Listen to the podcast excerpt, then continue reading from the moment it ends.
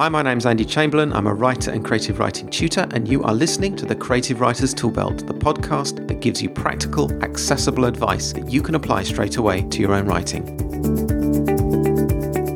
And welcome to episode 68 of the Creative Writers Toolbelt. In the last episode, we looked at the process of taking raw material from our research and using story outline and the requirements for different environments in the story as a prism to create the compelling setting and backstory for our work. In this episode, we're going to go through a similar process, but this time we're going to do it for characters rather than setting. But before I start, a bit of news for you. Once again, I am teaming up with my colleagues Mark Finney and Emma Newrick from First Page Courses to present the 2016 Lake School of Writing, a one week residential course in the Lake District in England. Now, this year the course runs from the 31st of October to the 4th of November, and the genre we're focusing on is crime writing. And we are delighted to have award winning author Mari Hannah joining us this year.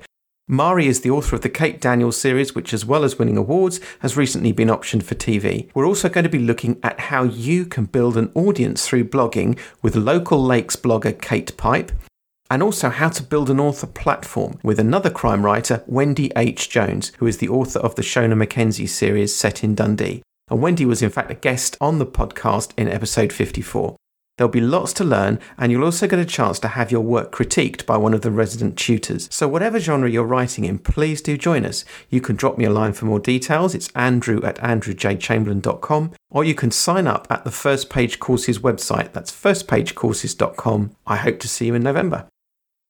So, back to what we're going to be covering today. We're looking at the process of taking character research and using that to create dynamic, authentic characters that will come alive in your story and grab your reader's attention. Now, in past episodes, I've explored the fact that it's difficult to create really great characters. Oh, sure, it's easy to throw some characteristics together and create essentially a caricature by using some pick and mix salad bar process of bringing together aspects of somebody's personality. But I have to tell you that if that's all you do, then it's going to be worse than useless because you might be fooled into thinking that that's all you need. There's your character. No, that's not good enough. What you will have is a collection of parts. You won't have a whole person, and it will show. It's not going to be the same as creating an authentic character.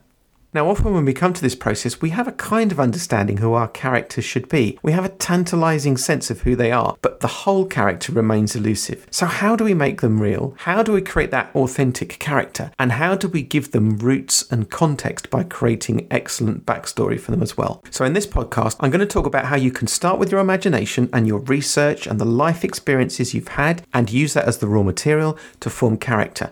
And the prism for creating real characters from this material will be the key components that I've talked about in previous podcasts. The two primary components of character, which are the character essence and goal, motivation, and passion.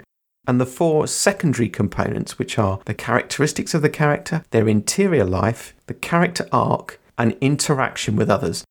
So let's start with the raw material. Now, these are very similar areas to those that I mentioned in the last episode. So you start with your imagination. What can you dream up? What catches your attention about people that you can use in your characters? And as you begin to think about the characters that you need to create for your work, it's good to try and get into the detail of them.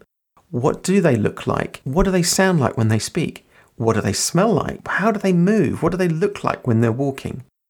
There's a whole bunch of questions and you can ask, and it's especially important amongst all of them, I think, to try to listen to your character. So imagine them in conversation with somebody else. What do they say? How do they say it? What does their voice sound like? Now, the aim of these excursions into detail is not to create infinite reams of description or even to create the whole person. These are little snippets which are going to be the raw material that will come together as we ask questions. Another helpful resource for raw material is people that you've known. You can use aspects of family friends, colleagues, acquaintances, all of them can be the raw material for your characters. In my interview with Becky Chambers for episode 66 of the podcast, she talked about how one of her friends was a big part of the source material for her character Kizzy in her book The Long Way to a Small Angry Planet. I think the best way to go with this is to create a character from a composite of several people you know, or perhaps a person you know supplemented by your imagination. Think about the idiosyncrasies of people that you've known in your family or colleagues. For example, I had a distant uncle who hated cats. He would literally leave the room every time a cat walked in.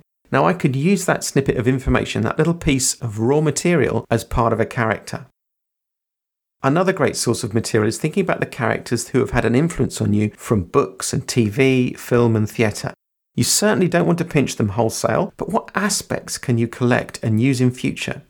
Maybe you want to throw in some unusual combinations as well, things that would interest you and get you thinking. Combinations in people that are rare and intriguing. For example, the prize fighter with a secret love for keeping butterflies, the librarian who cannot read, the widow who wants to live dangerously, and the one armed drummer. Incidentally, the idea of the one armed drummer comes from real life in the form of Rick Allen, the drummer from the band Def Leppard. He lost an arm in a car crash, but managed to reconfigure his drum kit so that he could play with pedals and one hand. Now, all of these things can spark ideas, and more importantly, they can form the core of the essence around which the character can coalesce.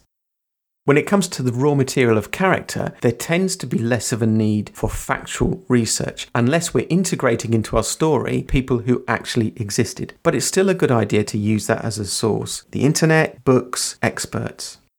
And in all of this, our story might require us to write about people who are not like us, people who are separated from us either by colour or age or gender or class, sexual orientation, ability. Now, most of you will know that I address this issue with the help of the writers Nisi Shawl and Daniel Jose Older in episode 60 of the podcast, and I really would encourage you to go and listen to what they have to say if you haven't already done so. The key things I think from that episode were these if you want to engage with other people, maybe as research or maybe to interview people, do that with respect. Value their input and be respectful of the culture and practices of those that you want to draw on. Now, all of this research is useful for the development of character as they appear in story, but it's also essential for the development of their foundation, their backstory. When you meet someone for the first time, they haven't appeared out of nowhere. They have context and history. They have family and aspirations and opinions and personality, and all of that has built up over time. They have achievements, moments they're proud of. They also will have things that they're ashamed of, moments of darkness from their past, some of which will affect them to this day. This is their backstory, and like the people that you meet in real life, your characters must also have a backstory, a history. We know that that occurs with people in real life, so it has to be the same for our characters. Backstory is not an optional extra. If we create a character that has no backstory, we have created a character who is fundamentally unreal. They lack authenticity. And if the reader thinks your character isn't authentic, then they will switch off from them, they won't empathize with them, and they may even step back from the story. So, our task as writers is to create authentic characters for the story we're telling, and bound up with that is the need to create their backstory. Now, there's always a chance that you will get lucky and that the character essence, the core of who the person is, will simply come to you in a moment. Famously, J.K. Rowling speaks of the character of Harry Potter simply coming to her in a moment, more or less fully formed. If only we got all of our characters like this. It's great when it happens, but it doesn't happen very often, and we need to be prepared to put in the work to create these believable characters. Now, let's have a look at all of this in a bit more detail with an example. I'm going to start with some research and an intriguing combination of characteristics, and I'm going to see where I go from there. So let's suppose that I want a character who is an elderly lady, a widow, someone for whom life now seems to be closing down, someone who we would expect to be able to do less and less as she gets older. Now, as a result of my research, I might identify that elderly people who are on their own might like to have a pet for company. Perhaps out of interview or life experience, I might recognize the tensions that occur between widows and their children. Their children want to look after them, but they don't want their lives to revolve around them. A widow wants to know that her children care for her, but she doesn't want to be dependent on them. So I bring all my various sources of research together and I start to think about the bare bones of a character. And let's call her Mrs. Baxter. Here are some features of Mrs. Baxter's life. She's a widow. Her husband died three years ago. She's now in her early 70s. She wants to make friends and tries to keep active. She has a son who is married and he is concerned for her. And also, Mrs. Baxter likes to keep birds. Now, I'm also going to throw in something a little bit unusual. Mrs. Baxter harbours a desire to live dangerously. Now, it's important to remember at this point that all I've got is little snippets of research and ideas. I haven't really yet got a character. I don't know yet how all of this will manifest itself, but I'm going to think about the detail of Mrs. Baxter.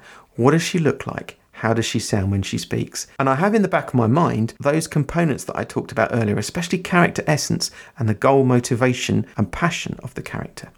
So I begin to imagine Mrs. Baxter. She's got a cheerful smile, she's got a little bit of lipstick on, and I can imagine her wearing quite brightly coloured parrot earrings. Now I try to think about what she says and what she sounds like, and from this I can create very short clips of dialogue. In my mind, I imagine her speaking to one of her long suffering friends. Here are some of the things that I imagine she might say. I took Daphne's advice and I'm going out with Desmond again this evening. My goodness, I feel 17 again. My son suggested I move in with him and his family. I laughed so much he put the phone down. What's wrong with keeping a parakeet? or even 15 parakeets if I want to, dear. Oh, don't worry, I'll be jumping out of the plane with an instructor. Now, these four little snippets of conversation have come to my mind just on the basis of what I already know about Mrs. Baxter, the bare bones of her character, and they're helping me to get a better understanding of the kind of person that she is. And I've used the technique of trying to create a voice for Mrs. Baxter to help me discern some of her character essence. I'm also starting to explore some of her motivations and goals. Now I can start to delve a little bit deeper into Mrs. Baxter's character. Now, Mrs. Baxter is cheerful and lively, but I can see that under that there's a certain amount of loneliness. She wants to be independent, but she also wants friends. Maybe she's also looking very carefully and very tentatively for love again. I can go on to test and develop her character against the other components. Here are those secondary components and how they might work for her. Let's think about characteristics first of all. I can now begin to imagine Mrs. Baxter sitting there in some fairly bright clothes. She's something of an extrovert. I can hear the parakeets squawking in the background. I can see those glasses over which she peers at the world. What about her interior life? I can use this as a bit of a contrast. Despite her outgoing attitude, I think Mrs. Baxter is a little bit lonely. She hides the fact that she misses her husband behind her busyness and behind her joviality. And of course, she'd hide it. In real life, somebody who was feeling still raw and was still grieving and had those emotions mixed up with maybe the need for friendship and maybe the need for love again, they wouldn't show that, obviously. Those are things that would be buried deep. Now, this leads us to uh, her interactions with others. I can imagine that Mrs. Baxter has a long suffering female friend who she regularly confides in. This context will help me when I come to imagine that friend if they appear in the story. I can picture the pair of them having tea together and having a chat. And maybe another thought comes into my mind. I can imagine Mrs. Baxter dispensing advice to the harassed young mum who lives next door but she perhaps secretly envies the fact that that mum also has a husband. She has somebody and Mrs. Baxter doesn't. Now let's think about the character arc. And a lot of this will depend on how much of the story I've already got. But already the components I've got are encouraging me to think about who this character is and the journey they're on. So maybe the story about Mrs. Baxter is a romance about her and Desmond, each of them inching their way towards each other. Maybe it's an action adventure with the newly confident Mrs. Baxter doing something heroic. Perhaps it's even a tragedy. Maybe Mrs. Baxter's newfound adventurousness leads to disaster. And so at this stage, I have a reasonably good idea of the fundamentals of her backstory, and I now have a reasonable understanding of the essence of who she is. I can hear her speak, I can understand how she will react to things. I also have a good understanding of her goals and motivations and passions, and I can begin to think about the character arc for the story. I can begin to understand her interior life. I can begin to perceive what her characteristics are, and I can begin to get a good understanding of how she will interact with other people.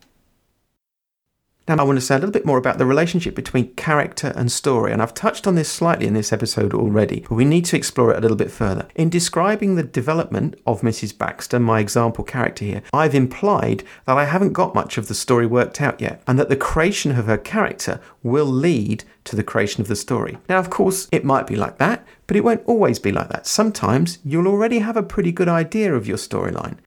Now, this tension between character and story reflects the fact that some authors are character led in their work and some are story led. So the characters can come first and the story fits around them, or the story can come first and the characters fit around that. In character led stories, what tends to happen is if the characters clash with the storyline, the characters win. And conversely, if the plot in plot led stories collides with the character, then the plot tends to win.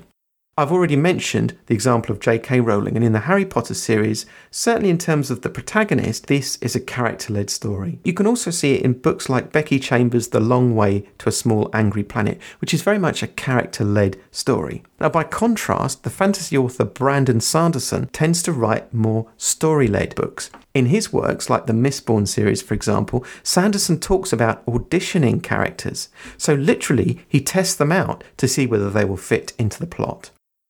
Now, the fact is, it doesn't really matter if you are a character led writer or a plot led writer. The process I've described here works either way. If you have a pretty good understanding of your plot, then use that as part of the framework for the raw material that you've got. If you haven't got much of an idea of a plot and you're just building characters, then just use those character components that I've talked about and feed your research into that to develop the character and backstory that you need.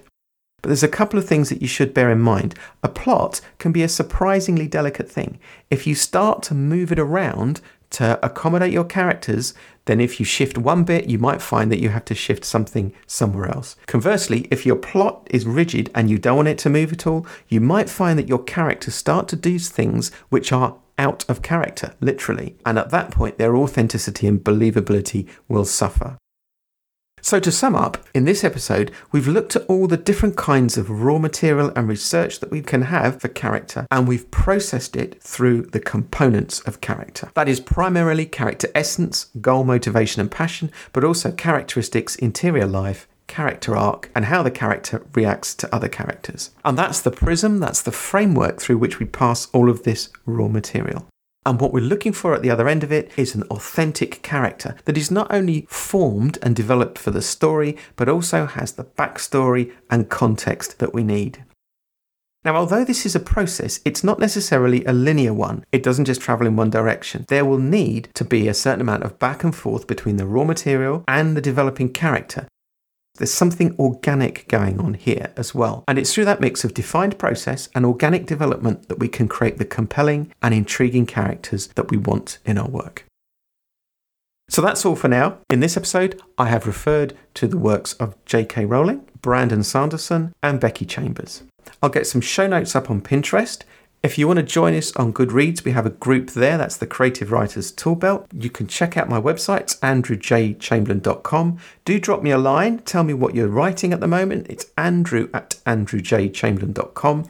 And don't forget to check out our Lakes writing course. Drop me a line about that, or you can go to the website, which is firstpagecourses.com. In the next episode, we'll look at how we concede the information that we now have about character and setting and integrate into the story without distracting the reader. Until then, as ever, thank you for listening and goodbye.